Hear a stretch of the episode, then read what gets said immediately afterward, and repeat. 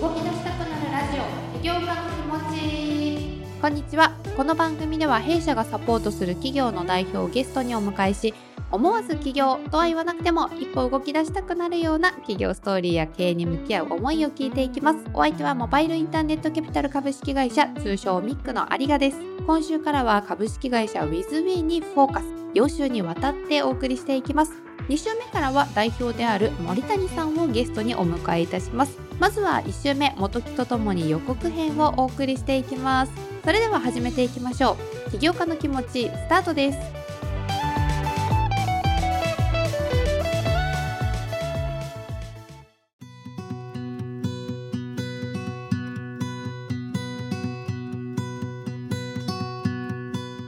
はい。ということで、本日は弊社キャピタリストともにゲスト企業の予告編と新企業のすすめをお送りしていきます。今回のゲストはですね、来週より株式会社 WithWe の代表取締役社長である森谷康平さんをお迎えしていきます。こちらの WithWe さん、実はシーズン1にも出ていただいておりまして、習慣化プラットフォームで100億人をありたい姿へというのをビジョンに掲げていらっしゃいます。具体的にはですね習慣化プラットフォームスマートハビットというのを通じて一人一人の習慣づけをサポートされているというわけなんですけれどもこちら改めて本木さんからもどういったインパクトをこう社会に出そうとしている会社なのか紹介をお願いできますでしょうか？この会社は企業さんが提供するサービスがありますよねと。で、そのサービス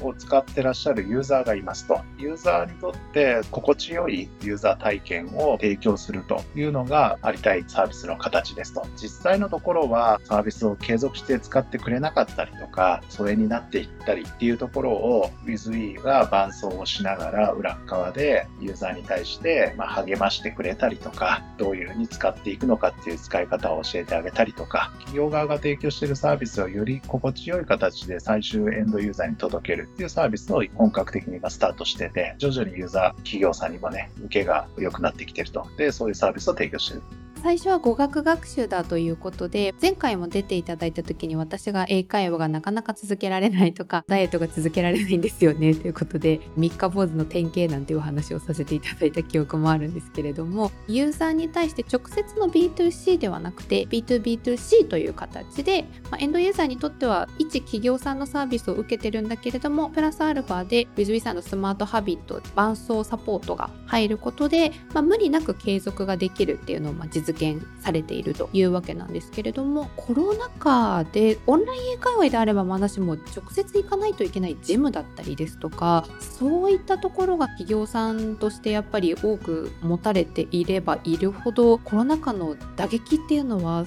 少なからずあったんじゃないかなって思うんですがこの辺り本木さんいかがだったんでしょうか？それ以外のところでしっかりリカバリーをして頑張ってやってたっていうところがまあ一つあるから、全体的にコロナによってサービスを使うスピード感みたいなところは多少影響あったかなというふうには思いますけど、今となってみればそれも良かったねということで、これから普及期に向けて進んでいくっていう形にはなってきてるなっていう状況ですね。また来週詳しくお話は森谷さんから伺っていこうと思うんですが語学学習の習慣化を目指したスマートハビットから始まってさらにはそこから学校ですとかフィットネス事業者さん向けの習慣化離脱改善サービスですかね。スマートハビット LTV というものもリリースをされて、まあ、そういった攻めの進めによって、まあ、マーケットを広げていくことでコロナ禍の苦しい中でも数字を着実に伸ばしているっていうような企業さんなのかなというふうに思うんですが本木さん今回森谷さんにこの後2週目以降お話をいただくわけなんですけれども聞いているリスナーの方にここをぜひ注目して聞いてもらいたいなここをキャピタリストとしては注目しているよっていうポイント一つぜひ教えていただきたいなと思うんですがいかがでしょうか？か今ここまでようやく来ましたと。で、まあ ICC のこうピッチとかにも出たりして、コール質も増えてきましたということなんですけど、そんな簡単にそこまでいけてるわけでもないので、苦しみながらここまで来てると。シンデレラストーリーというかね、綺麗なストーリーというわけではなくて、地道に積み上げてきた結果、今ここにいるっていう話を聞きながら感じていただければいいんじゃないかなというふうには思いますね。森谷さんが誠実で真面目な方なのでこんなに苦労したんだよとかこんな大変だったんだよって多分ご自身からあんまりお話しされる方ではないからそう見えづらいのかななんていうふうに思うんですけれども 今の成功の裏にもそういった努力のストーリーっていうのが隠されているのでぜひちょっと2週目以降そういったところもですねあの皆さんに感じていただきながら聞いていただければなというふうに思います。ということで元木さんありがとうございました。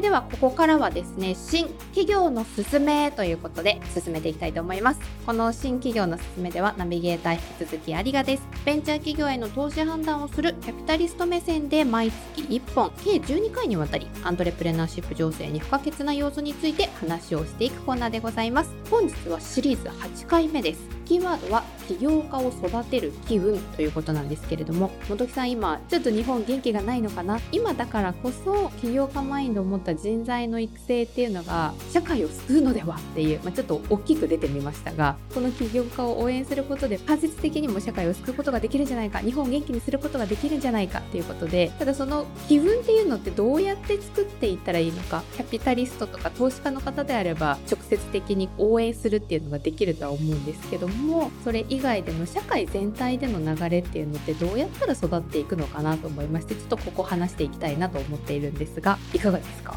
新しいものとか楽しそうなことそういうことにちゃんと目を向ける必要があるんじゃないかなと思っていて起業家さんであったりスタートアップが取り組む内容ってまあ新しいことがすごく中心的だと思うんですよね。新しいものに触れてみようとか新しいことにチャレンジするってなんか面白そうだねってそういうふうにこうなっていくのがすごくいいんじゃないかなと思ってるところです。日本の雰囲気として新しいものってまあちょっとよく見てから判断しようってなりりがちなんですけど、そこをね、一歩踏み込んで、ちょっと使ってみようよっていうマインドセットっていうのかな。今だからこそ持ってみるっていうのはあっていいのかなと思っていてなんかちょっと試してみようかなっていうそういう機運をしっかり作れれば面白いことにみんなで一緒にかかってやっていくってそんな機運を作るべきなんだろうなと。それがこう醸成されてくるとその起業家自身も自分が出したものが誰かに使われてみたいなそういうサイクルに入っていくと思うんですよね。社会の雰囲気としては為替で日本円弱くなってるとかネガティブに捉えがちなんですけどそこをどうやってポジティブにだからこそどういう楽しいことをしようかっていうのを目を向けていくといいんじゃないかな。そういう機運を作っていくっていうことがすごく重要なのかなっていうふうには思いますよね。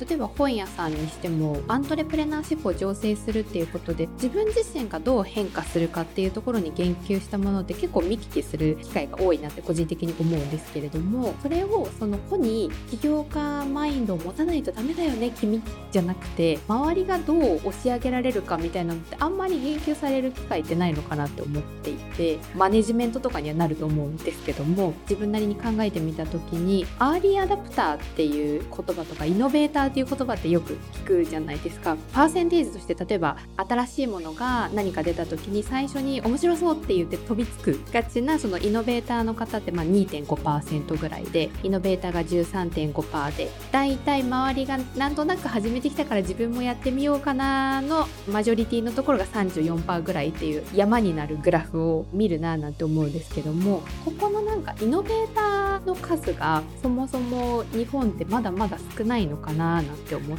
てその理由を考えた時にやっぱり良くも悪くも先祖代々使われてきた安定を求める思考だったりとかもしかしたらそれが大企業的なマインドっていうとちょっとこう大企業の方に失礼になってしまうかもしれないんですけれどもその辺がそもそも先輩たちが変わらないことにはなかなか後に続くその世代にイノベーターになれよって言っても身をもって示していかないと難しいんじゃないかなっていうのを個人的には考えてるんですけどこの辺りどう思いますか？先輩方っていうかこう大企業もそうだし年配者も含めてですけど若者を若者であったりスタート若い企業っていうことに置き換えてもいいと思うんですけど応援する雰囲気っていうんですかね気分というかそのスタートアップが新しいことにチャレンジしていることをある意味面白がって応援してくれるっていう雰囲気を作るのはすごく重要だなと思っててスタートアップだからいかがわしいとかそういうふうに思うんじゃなくて一回使ってみようか失敗してもそれはいいじゃんっていうふうに寛容なところををいかに大企業であったり先輩年長者さんが思ってくれるかっていうのはすごく重要な気がしててだからそこのこの応援団というかねいかがわしいんだけどちゃんと今までね取り組んできた方々から見るとだけど面白いことを、まあ、生意気な感じではあるんだけど面白がってちょっとだけ応援してみるとかそういうところからスタートするといいんじゃないかなと。どちらかというとその大企業だっていやこれスタートアップのソリューション使えるしあれ自分たち作れるしとかって思っちゃうんですよねやっぱりね。そっちの発想になるんですね。使うよりは自分たちで作った方がこれいいよくねって思っちゃうんですけどそういうことよりも一回何でもいいから使ってみる。それで判断してみる。っていうそっち側のサイクルをしっかり作れればスタートアップ側としては非常に助かるわけですよね。その1回使ってもらったことでね。全体的な機運みたいな話で言うと大企業なり年配者が若者たちがやってるその取り組みに対して何らかの応援をしていく。応援をしたことでまた若者スタートアップたちはフィードバックを得てまた成長していく。このサイクルがしっかり回ってくればねいいんじゃないかなと思いますね。何でもこう悲観的に見るとかちょっと敵対視してみるとかっていうそういうわけじゃなくて仲間であると。スタートアップは僕らのその社会を良くしてくれる可能性のある取り組みをしてくれてる方々なんだというふうに気持ちを変えていってくれると良くなっていくんじゃないですかね。作業効率高めようと思っていろいろツール調べてるとやっぱりなんかスタートアップ系のプロダクトがどんどんどんどん出ていて新しいものの方がやっぱりアップデートも早いから使ってて楽しいっていうのもある分1週間ぐらいやっぱり使ってみると自分に合ってる合ってない結構見えてくるじゃないですか。淘汰はされていくと思うんですけど一旦試してみるみたいなところが今でいうあの Z 世代の子たちが SDGs 文脈ですごく地球に優しいものとかエシカルなものをあえて購入するっていうことを当たり前のように SDGs だからとかじゃなくてだって地球に優しい方がいいじゃんっていう新しいマインドが生まれてきてるなって個人的に感じてるんですよね。大人にしてみたら応援購入みたいな感じでまたそこをカテゴライズしようとしてたけど多分彼女たちにとっては当たり前の行為であってそういう風にプロダクトを何かこう選ぶ時とかアプリ選ぶ時もスタートアップを応援する日本を元気にするっていうことにつながるよね。だからできるだけ国内のスタートアップ企業が生み出したものを使ってみようみたいなのが新しい思考として入ってくると面白いムーブメントが起きるかななんていうのを今聞きながら感じてました。100年とかの歴史で見たら最近の話なのかもしれないですけど比較的に30年生きてる大企業という方々っていらっしゃいますよねと。そういう人たちが別に新しいことに割って入ってくる必要はないと思っていて新しいことをする人たちと一緒になって新しいことすればいいじゃんっていう風になってくれるといいなと。イノベーションのナビを作るじゃないですけど大企業の役割とスタートアップの役割っていうのをちゃんとこう整理しておけば会社の中でってことなのかな。スタートアップの活用の仕方を徹底するみたいなのが、まあ、ある意味応援みたいな話で言うと、つながるんでしょうけど、そういうのが分かってくると、使い方みたいな話で言うといいんじゃないかなと思うんですよね。この辺り今までどっちかっていうと起業家の勧めっていうことで起業家としてのマインドをどう個が醸成していくかっていうところに言及してたと思うんですけどもう一個今回のテーマで社会的にそこをどう応援していくかっていうところもすごく大事な視点なのかなって思ったんで個人的にはゆくゆくこの辺りまとめてどう突き抜ける人材を育むのかみたいなテーマで本木さんが本を出したりとかされると面白いのかなって思います。このポッドキャストを機会に生まれたみたいなニュースが届けられるといいなと願って。素晴らしい。ぜひぜひやりましょう。ありがとうございます。ということで本日新企業のすすめは起業家を育てる Q でございました。本木さんありがとうございました。ありがとうございました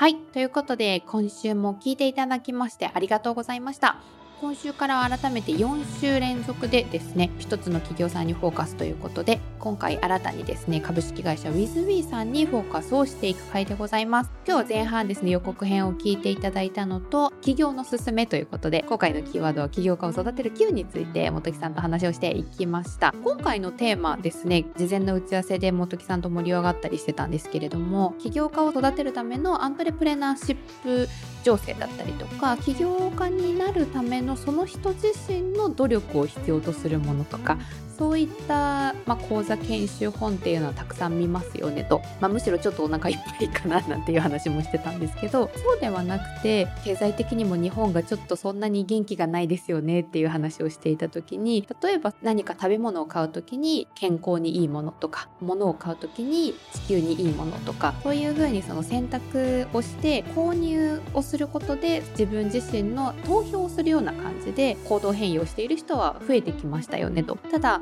何かツールを使う時にじゃあできるだけ日本のスタートアップ企業の新しいものを試験的に使ってみようだったりとか個人のレベルではなくて企業さんだったりとか企業レベルでも、まあ、できるだけじゃあ日本の新しい機運を応援できるような選択をしていこうみたいな課税文化ってまだまだないですよねっていう話になったんですよ。この考え方って確かに言われてみればありそうでなかったなっていうふうに思って20代前半ぐらいの子たちに話を聞くとやっぱりエシカル文脈だったりとか特にファッションにおいてはすごく意識を持って SDGs だからとかじゃなくてどうせ買うんだったら地球環境にいいものがいいよねってなんかそれを当たり前のように定着している感じがあってむしろ大人の方がわざわざ SDGs みたいにあのラベルをつけている感じがするななんて思ったんです。けどそうではなくて当たり前のようにその選択をしていく時に日本が元気になる選択肢どっちなのかなとか世界がいい方向に行くのってどっちの選択肢なのかなって日々のその選択を迫られる中で個人のレベルでもいろいろ選択の余地ってあるんだなっていうのをなんか改めて感じたので皆さんがどういう風に感じたのか